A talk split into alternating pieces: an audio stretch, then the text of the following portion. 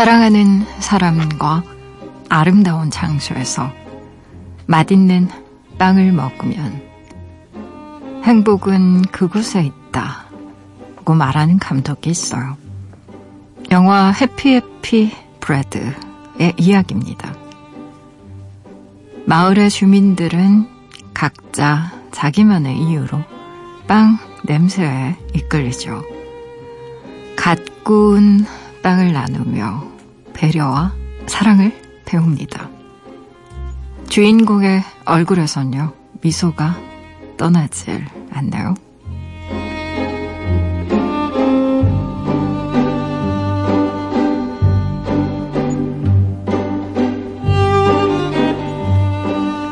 책 밖으로 꽃향기가 풍겨 나올 때가 있어요.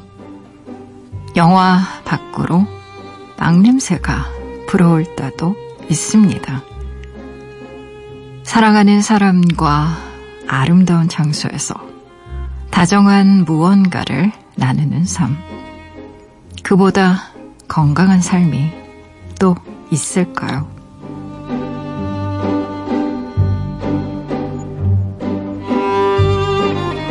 6월 14일 당신만을 위하는 시간. 여기는 라디오 디톡스 배경옥입니다.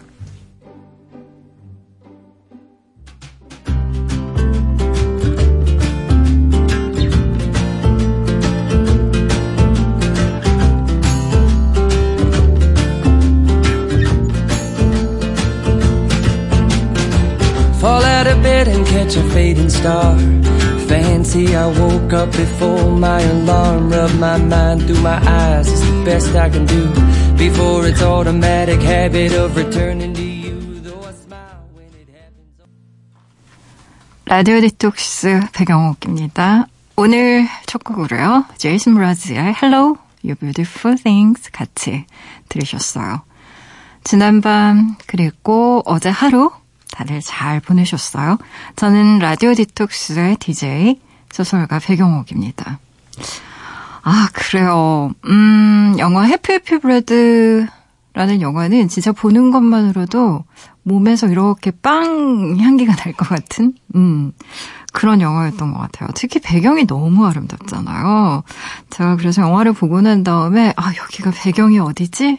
실제로 검색을 해봤더니, 홋카이도 더라고요. 홋카이도 도야오수라는 곳을 배경으로 찍었는데요. 트키우라라고 아주 작은 시골 마을이래요. 음.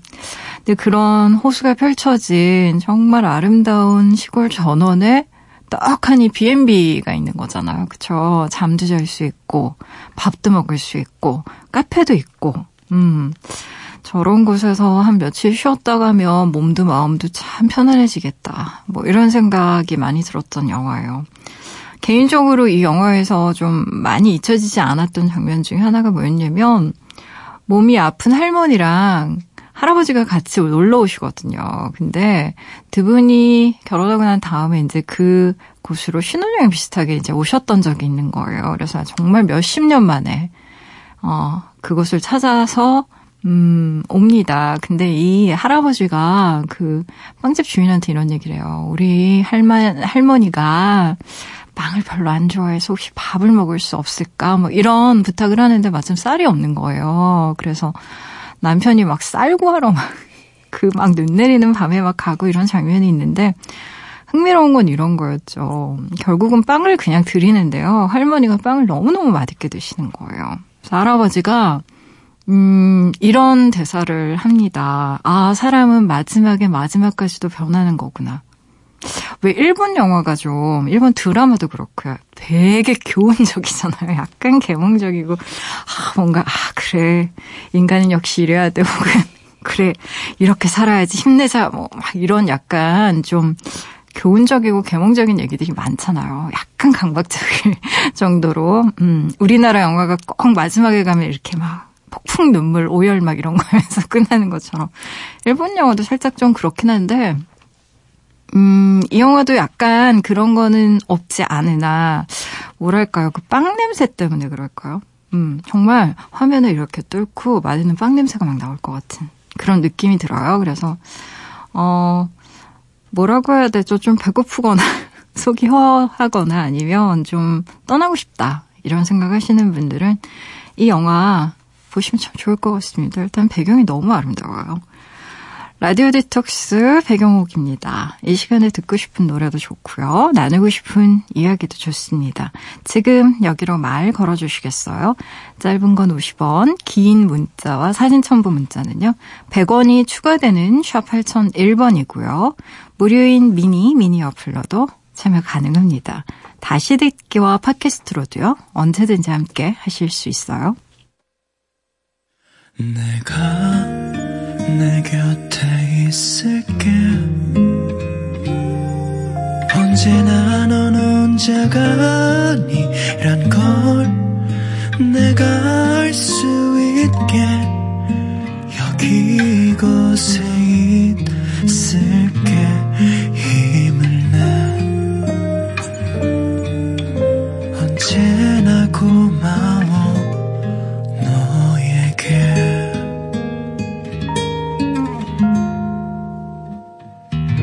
라디오 디톡스 배경옥입니다.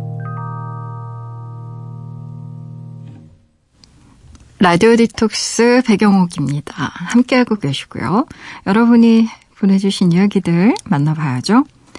8508님, 백 작가님, 30년 동안 매달 만나온 고딩 친구들과 제주도 여행 다녀왔어요. 다들 나이를 먹을 만큼 먹었는데 딱 고등학생처럼 놀다가 왔습니다. 그 시절 친구들과 모이면 시계바늘도 뒤로 도나봅니다. 하하 하면서 사진을 딱 하니 첨부해서 보내주셨나요? 음, 개구지시네요. 선글라스 끼고 뭐 이렇게 막 좀 재밌는 표정 짓는 분들도 계시고요. 뒤에 바닷가가 확 펼쳐져 있고 어, 굉장히 즐거우셨을 것 같아요. 제주도 가보면 정말 각양각색의 여행객들이 참 많습니다. 어, 무거운 배낭을 지고 정말 결연한 표정으로 올레길을 걷는 그런 분들도 계시고요. 음, 마치 술래나처럼 뭔가 이렇게 굉장히 근엄한 표정으로 뭔가 좀 힘든 일이 있으신 분들이시겠죠. 혹은 분명히 동네 모임이라던가 동창임이 틀림없어 보이는 음, 여성분들 단체 혹은 남성분들 단체들도 많이 있고요. 또 굉장히 흥미로운 커플들도 있어요. 아줌마들, 그러니까 연세 약간 드신 그런 동네 여성분들 한 열댓 명 되는데 그 중에 남자 한 분 딱 끼어 있는 음, 와이프 쫓아온 남성분들 꼭 그런 커플도 있습니다.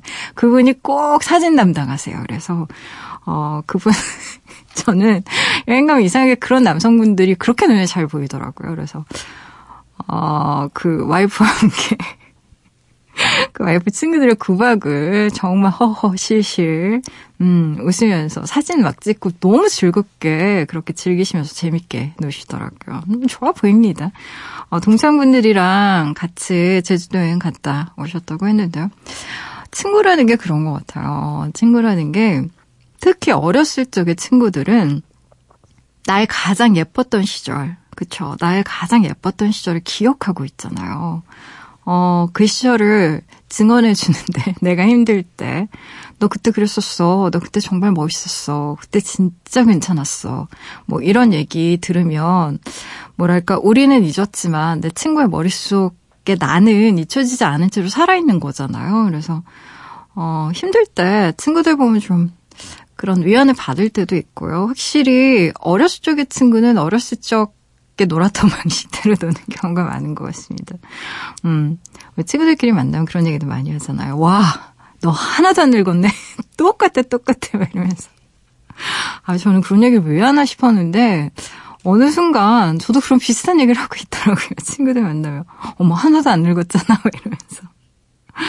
아, 참. 그 나이가 되면 또 그런 말들이. 음, 그래서 그랬구나. 뭐 이런 생각도 들고요. 재밌네요. 즐겁게 놀다 오신 것 같아요. 음, 기회가 되면 종종 나가세요. 바닷바람 쐬고.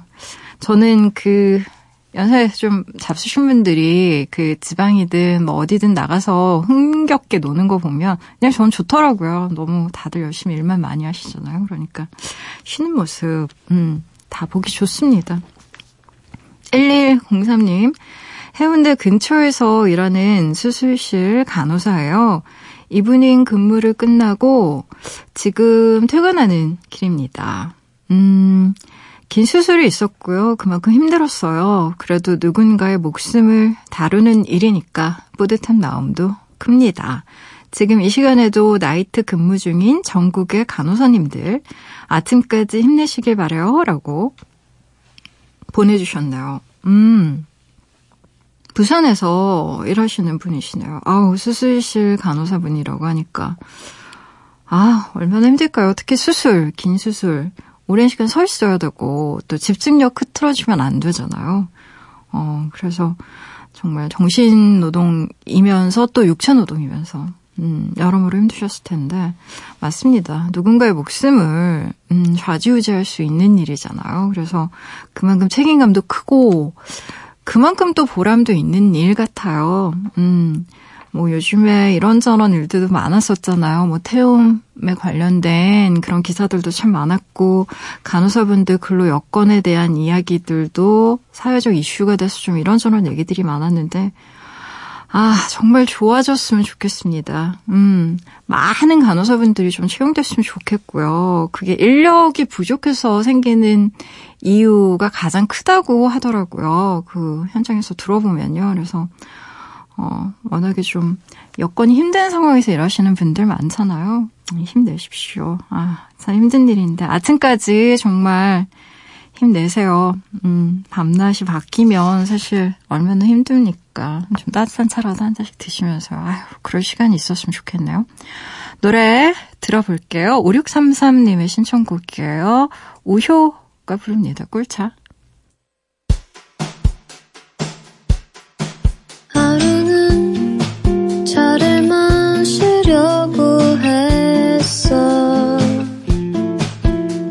끓이려고 주 잠깐 네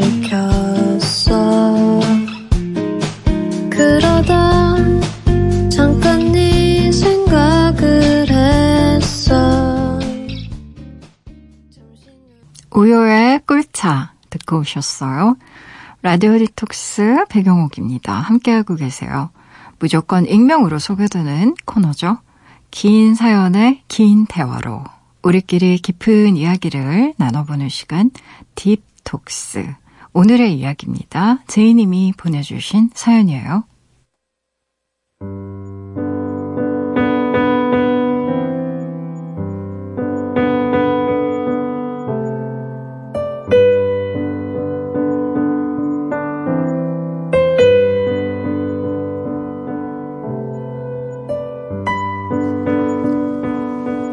안녕하세요, 백장님. 저는 작년 2월 대학을 졸업하고 취업을 준비 중인 취준생입니다. 고3 때는 대학만 잘 가면 인생이 순탄하게 풀릴 줄 알았는데요. 대학을 졸업하고 보니 취업이라는 엄청난 산이 절 기다리고 있더라고요. 고3 수험 생활은 정말 아무것도 아니었구나. 한숨이 나올 만큼 높고 넓은 산 말이에요. 올해는 3월 서류 전형 시작, 4월 필기 시험, 5월 면접, 6월 불합격 소식으로 상반기를 마무리했습니다. 5개월이 정말 순식간에 지나가 버렸어요. 하반기 공채가 시작될 때까지 조금의 공백기가 있는데요. 저는 이 시간이 가장 힘들고 두렵습니다. 작년에도 그랬어요. 공채 시즌에는 공부에 매진하고 시험 보고 면접을 달리면서 숨가쁘게 취업 과정을 밟으면 되는데요. 공백기에는 뭘 어떤 식으로 준비해야 하는지 난감하고 망설여지거든요. 사실 제 전공 자체가 조금 특이하기도 했고 정말 원했던 공부라서 대학원 진학을 꿈꿨었는데요. 부모님께서 학업보다는 취업을 해서 집안의 보탬이 되길 원하셨거든요. 하지만 제 예상보다 준비 기간이 길어졌고 차라리 대학원을 갈 걸 그랬나 하는 후회도 듭니다. 목표로 하는 곳에 취업하기 위해 열심히 달려왔고 작년보다 한 걸음 더 다가선 것 같지만요. 또 한 번의 불합격 소식으로 자신감은 하락했고 불안감이 쓰나미처럼 몰려왔다고 해야 할까요? 아무것도 손에 잡히지 않는 걸 보면 제 마음이 불안의 바다를 헤매는 중인가 봐요. 생각해보면 자신감이 너무 컸었기에 더 무너진 것 같습니다. 나름 좋은 성적으로 성실하게 생활했고, 너는 졸업과 동시에 취업할 거야. 라는 얘기를 곧잘 들었었거든요. 1년이 넘도록 취업 준비 중이라는 걸 알면 다들 저를 어떻게 생각할지 두렵기도 하고요. 휴대전화에 친구 이름이 뜨면 한숨부터 납니다. 발 넓다, 인맥 좋다, 라는 얘기를 듣고 살던 제가 사람 만나는 걸 꺼려하기도 했으니 말 다 했죠, 뭐. 부모님께 올해 안에는 꼭 취업하겠다고 약속 드렸는데요. 상반기 공채 불합격 이후로 눈치가 보입니다. 저를 보는 눈빛에서 큰 실망감이 느껴져요. 작년까지만 해도 지인이나 친구들의 연락이 고맙고 또 많은 힘이 됐었는데요. 이제는 부담과 짜증으로 느껴지네요. 이러다가 성격도 변하는 건 아닐지, 깊게 구덩이를 파고 그 속에 들어앉는 건 아닐지, 큰 고민과 불안과 우울이 함께하는 밤이에요, 작가님.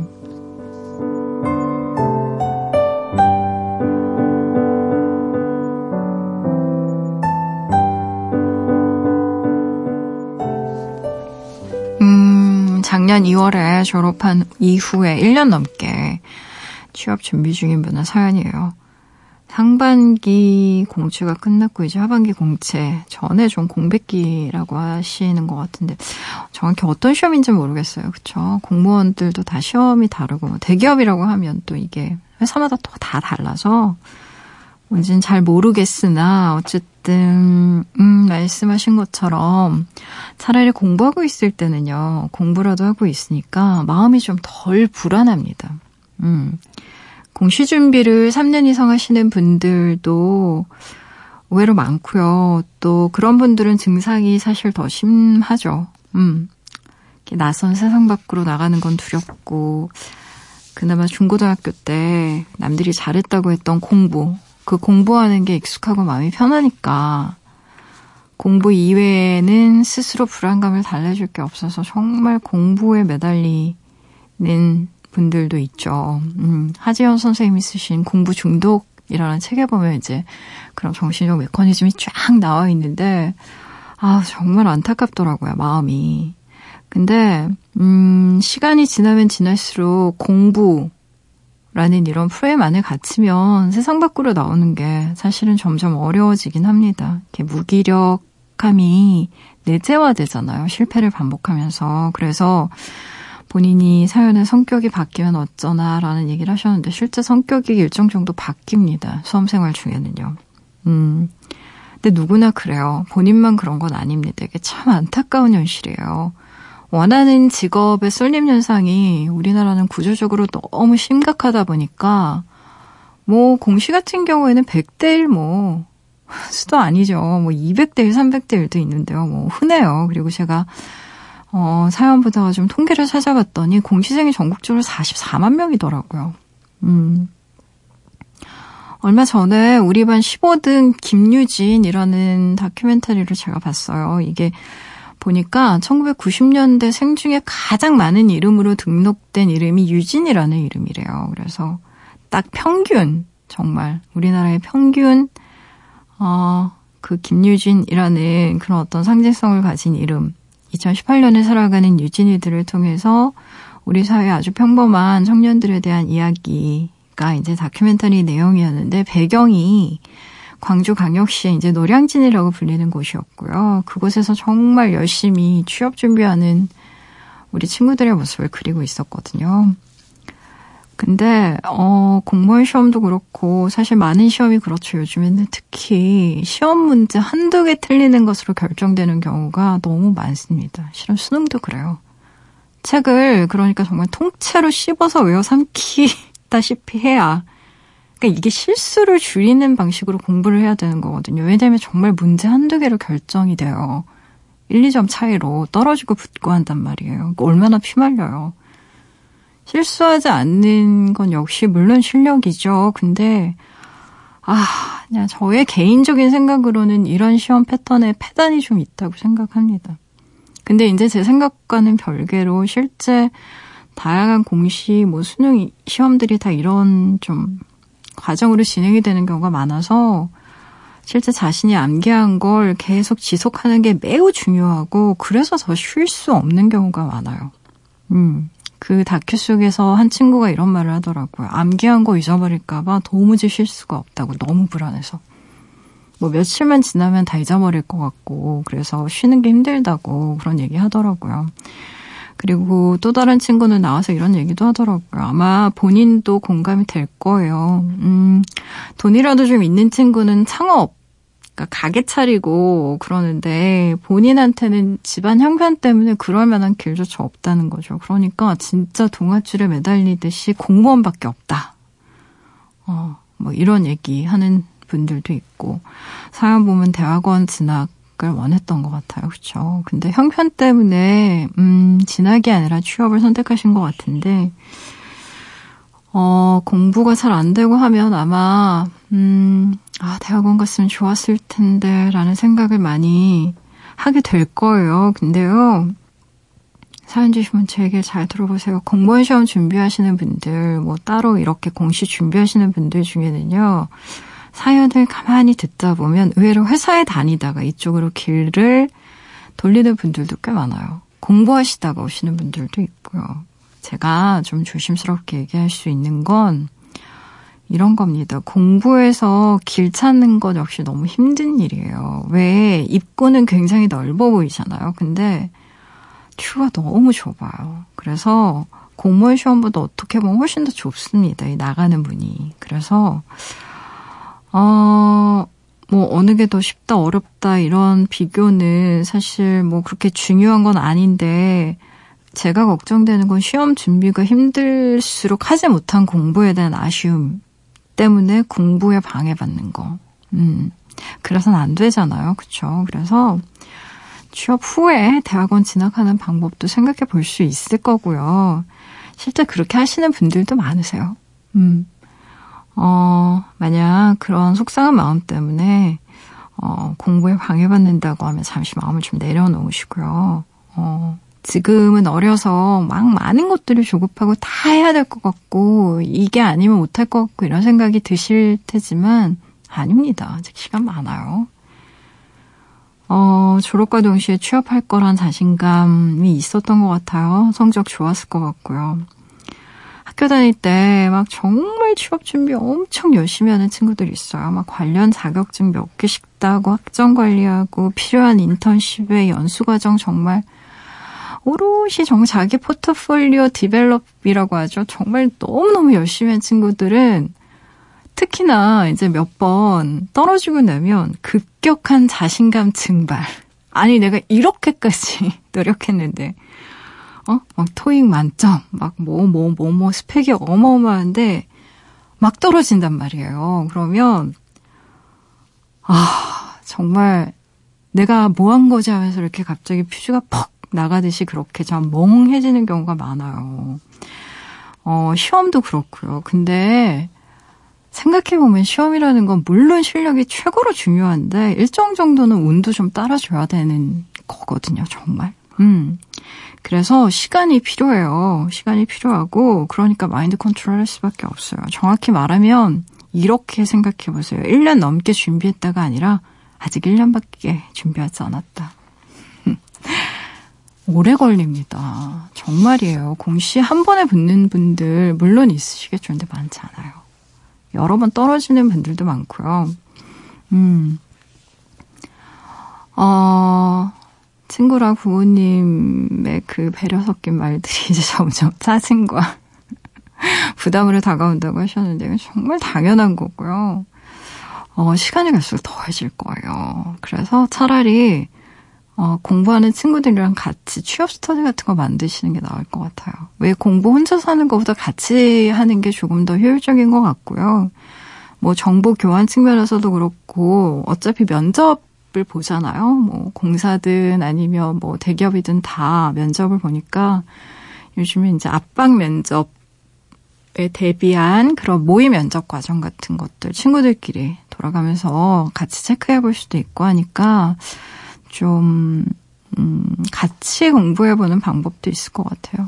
어, 친구들끼리 말이 위로를 받더라고요. 그런 경우에는 비슷한 처지에 있는 친구들이니까, 어, 뭐, 내가 너무 마음이 지쳐있고, 그리고 몇 번 떨어지고 나면 의시, 의기소침한 상태에선 나를 보호하기 위해선 어쩔 수 없어요. 외부 자극은 좀 최소화하고 줄이는 게 좋은 방법일 것 같아요. 본인이 그렇게 부대낀다라고 하면, 그렇죠?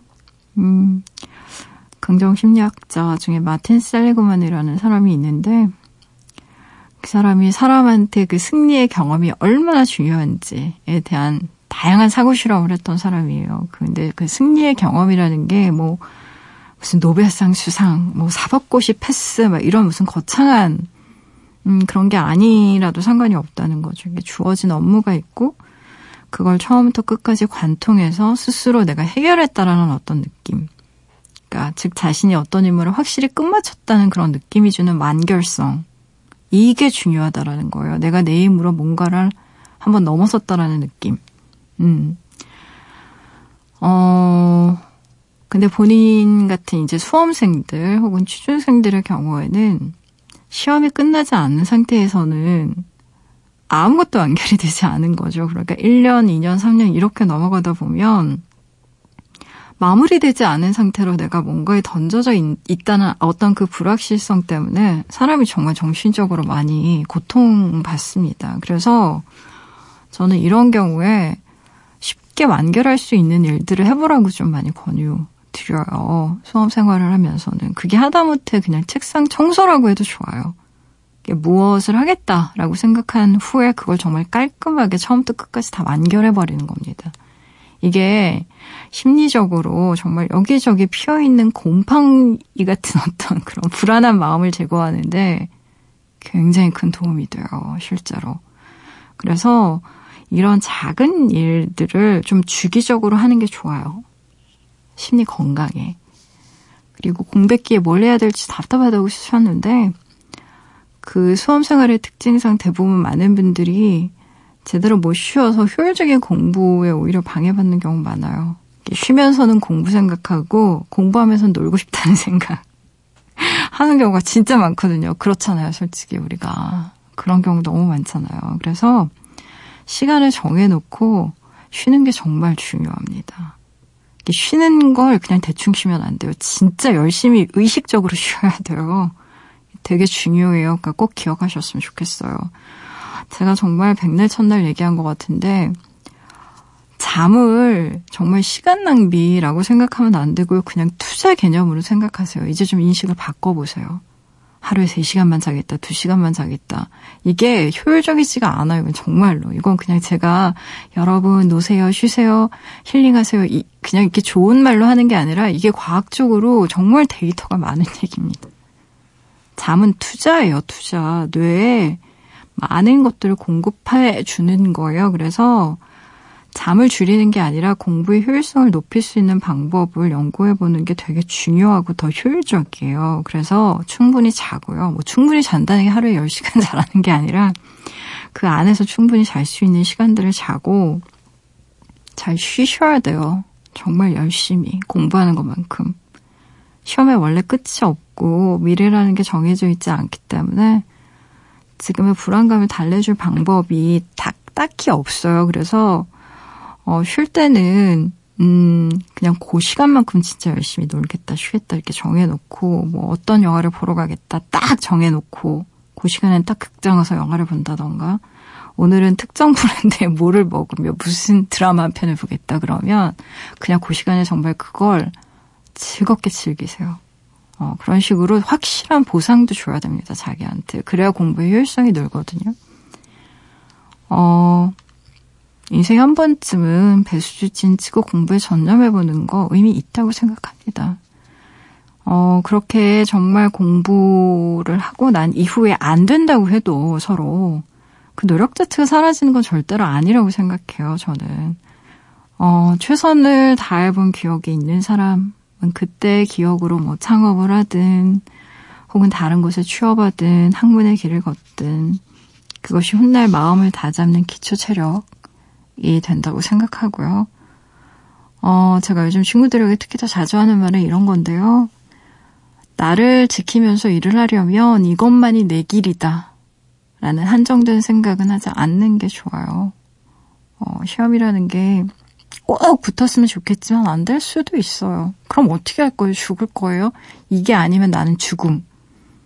음, 많은 분들이 그런 얘기를 하세요. 근데 지금처럼 많은 것들이 빠르게 바뀌는 시대에는 좀 유연한 사고가 생존에 더 유리하기도 합니다. 그러니까 왜 고시공부 5년, 7년, 8년 이렇게 계속 하시는 분들이 많아서 저는 그게 참 안타깝기도 하거든요.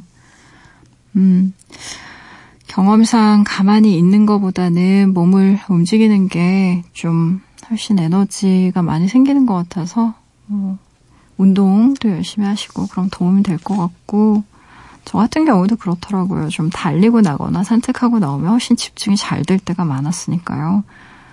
지금 상태에서는 뭐, 그런 학교 다닐 때 졸업만 하면 다 풀리겠지. 뭐 입학만 하면. 근데 취업하면은요, 또 결혼만 하면 괜찮아지겠지. 딱 결혼하고 나선 집 사면 좋아지겠지. 막 계속 끊임없어요. 이런 질문의 연속이에요. 이렇게 질문이 다가왔을 때 이제 그 질문을 풀어내는 게 우리 인생이고요. 어, 지금 거꾸로 생각해보면 그런 질문에 대한 답 찾는 건 누구에게나 다 힘든 일이라서요. 음, 우리 다 같이 참 힘듭니다. 어떻게 보면. 어, 제가 한 번 더 기억하라는 의미에서 말씀을 드리면요. 이제 1년이나 공부한 게 아니라 이제 1년이 조금 지났을 뿐이거든요. 하반기 공채도 남아있고요. 좋은 성적을 계속 유지했던 분이니까 내 노력을 믿고 집중하면서 나아가 보는 겁니다. 의기소침해져 있을 때는요, 좀 기운 나는 거 많이 드세요. 일단 창문 열어놓고 좀 향기가 좋은 그런 따뜻한 차 한 잔부터 드시고요. 음, 쉴 땐 좀 푹 쉬기. 진짜로.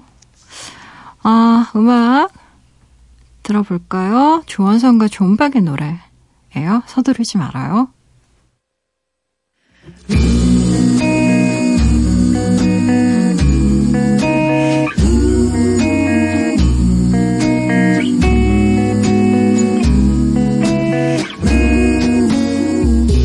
서둘지 말아요 아직은 천천히 들려줄게요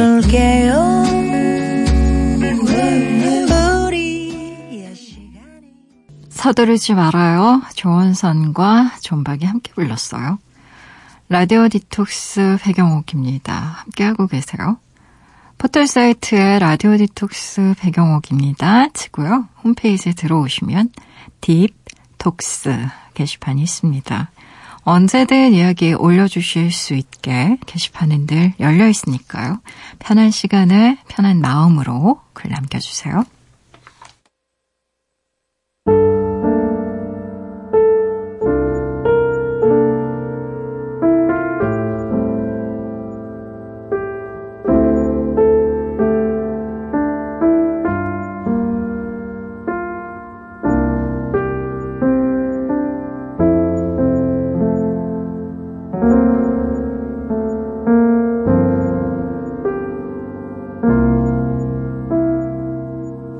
라디오 디톡스 배경옥입니다.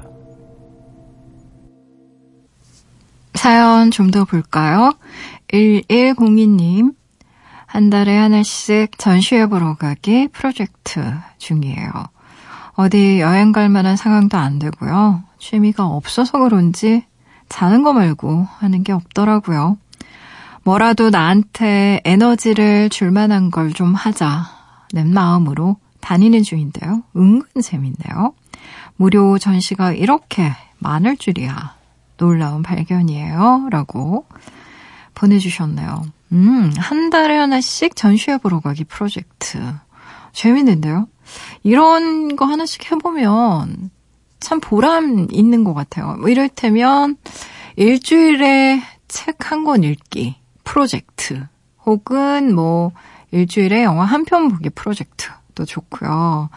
뭐 한 달에 음 뭐, 뭐가 좋을까요? 1년에 한 가지씩 취미 활동 해보기, 뭐, 올해의 취미, 뭐, 내년의 취미, 뭐, 이런 거 정해도 좋을 것 같고. 전시회, 맞아요. 의외로 무료 전시도 많고, 무료 공연도 많이 있습니다. 음. 뭐, 가족들을 위한 그런 전시, 특히 5월에 많고요. 여름에는 야외에서 공연이라던가 전시 같은 거 하기 좋잖아요. 그래서 특히 이런 계절에 무료 전시나 공연이 많이 있어요. 그래서 관심 있는 분들은 뭐 정말 한 달에 하나씩이 아니라 일주일에 하나씩도 가능합니다. 어, 본인에게 좀 에너지를 줄 만한 걸 하자라는 마음으로 하신다고 했는데 좋습니다. 정말 좋네요. 음, 나를 좀 챙겨주고 나한테 좀 잘해주고 그렇잖아요. 내가 식물이라고 치면 그냥 집 밖에 집 밖이 아니라 미세먼지 많으니까 정말 창문 닫아놓고 그냥 어 아무것도 바람도 안 쐬주고 물도 잘 안 주고 걸음도 잘 안 주고 그럼 내가 잘 자라겠어요. 그렇죠? 어 바람도 실컷 쐴수 있게 창문도 활짝 열어놓고 햇볕도 가득 쏘여주고 물도 듬뿍 주고 하면 식물도 잘 자라는 것처럼 우리 마음도 그런 것 같습니다. 뭐 일종의 물주기 같은 거죠. 내 영혼에 계속 즐겁게 하셨으면 좋겠네요. 3687님, 백작 언니, 저 드디어 취업했어요. 기다려준 가족에게도 고맙고 너무 행복해요.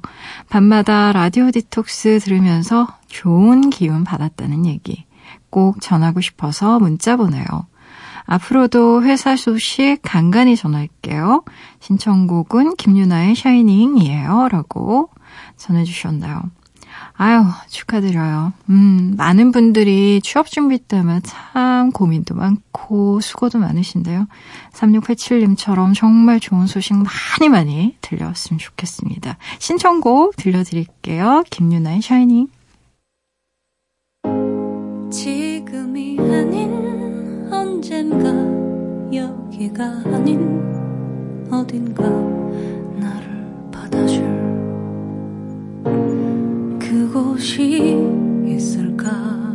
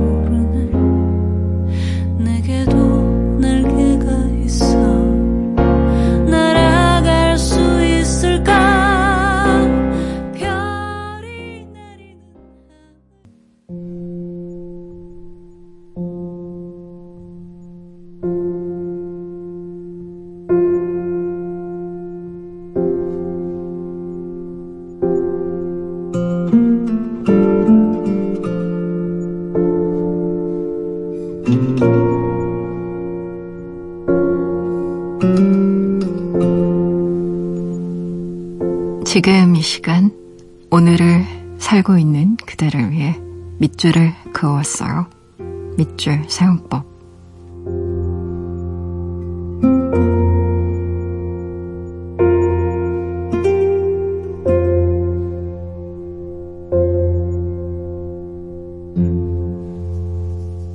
이 드레스 마음에 들어. 너무 핑크 아니니? 왜? 엄마, 그냥 예 쁘다고 말해주면 안 돼? 내 말에 신경도 안 쓰면서 예쁘게 봐주면 좋잖아. 미안해, 사실대로 말한 건데. 거짓말 할 걸 그랬나? 아니, 난 그냥 엄마가 날 좋아해주면 좋겠어. 예, 널 사랑하는 거 알잖니? 근데 좋아하냐구나. 난 언제나 네가 가능한 최고의 모습이길 바라는 거야. 이게 내 최고의 모습이라면 그렇다면 어떻게 할 거야?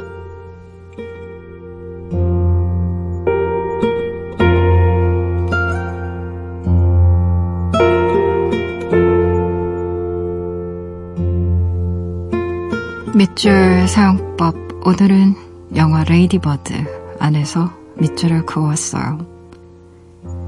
이 장면을 보는데요. 마음이 덜컥 내려앉았습니다.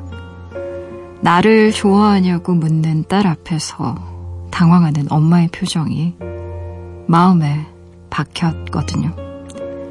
그 장면을 만약 소설 속에 묘사로 풀어낸다면 아마 수십 매의 원고를 써야 했을 것 같아요.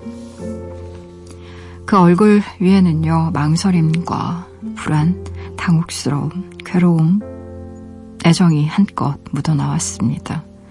사랑을 그저 사랑이라고 부를 수 있다면 참 편하겠죠. 하지만 사랑은 사랑 하나로 다가오지 않습니다. 딸은 드레스룸 앞에서 갑자기 엄마에게 왜 이런 질문을 던진 걸까요? 아마도 엄마가 나를 그리 좋아하지 않는다는 걸 알아서였을 겁니다. 어린 시절 나를 아낌없이 사랑하는 아빠만큼 엄마는 나를 좋아하지 않는다는 걸 그녀도 마음속으로는 알고 있었을지 몰라요. 그래서 확인하고 싶었을 겁니다. 엄마의 입을 통해서 분명하게요. 엄마니까 아이를 사랑하는 건 당연하다는 말이 입안에서 모래처럼 서걱댔어요. 엄마인데 아이를 방치하는 사람도 있고요.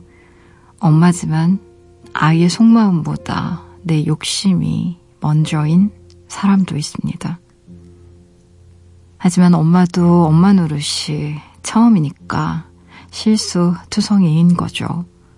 한 번도 해내보지 못한 개성 강한 사춘기 딸의 엄마란 직업은 정말이지 극한 직업이게 마련이고요.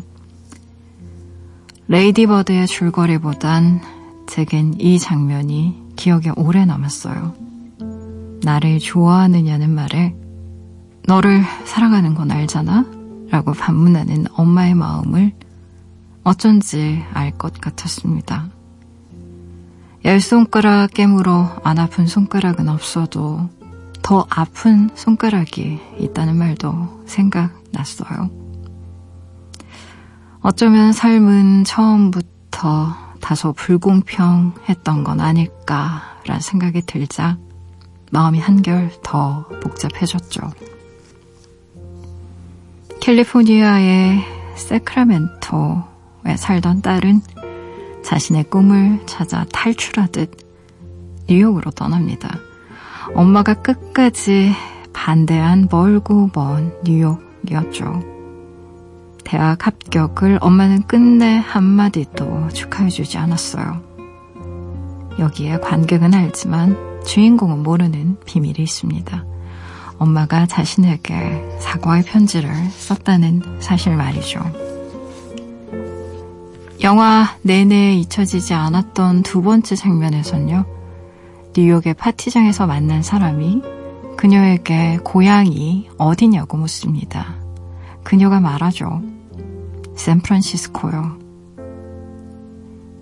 자신의 고향을 속여서 말하는 사람의 마음 속에는 어떤 풍경이 담겨 있을까요? 이 영화가 저 먼 시골 땅 세크라멘토가 고향인 감독의 작품이란 사실이 아이러니하게 느껴졌습니다. 실제 뉴욕에서 생활하면서 자신이 시골의 고향을 얼마나 깊게 사랑했는지 감독은 깨달았다고 하네요. 어쩌면 모든 깨달음은 이토록 사후적입니다. 그 시절엔 이해하지 못했던 분함과 증오가 돌이켜보면 사랑과 한 몸이었다는 걸 깨닫게 되는 것 말이에요.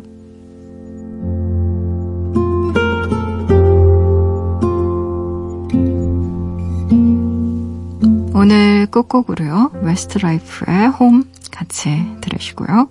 지금까지 라디오 디톡스 배경옥이었습니다. Another summer day has come and gone away. In Paris and Rome, but I wanna go home. Mm. Maybe surrounded by a million people, I still feel all alone. I just wanna go home.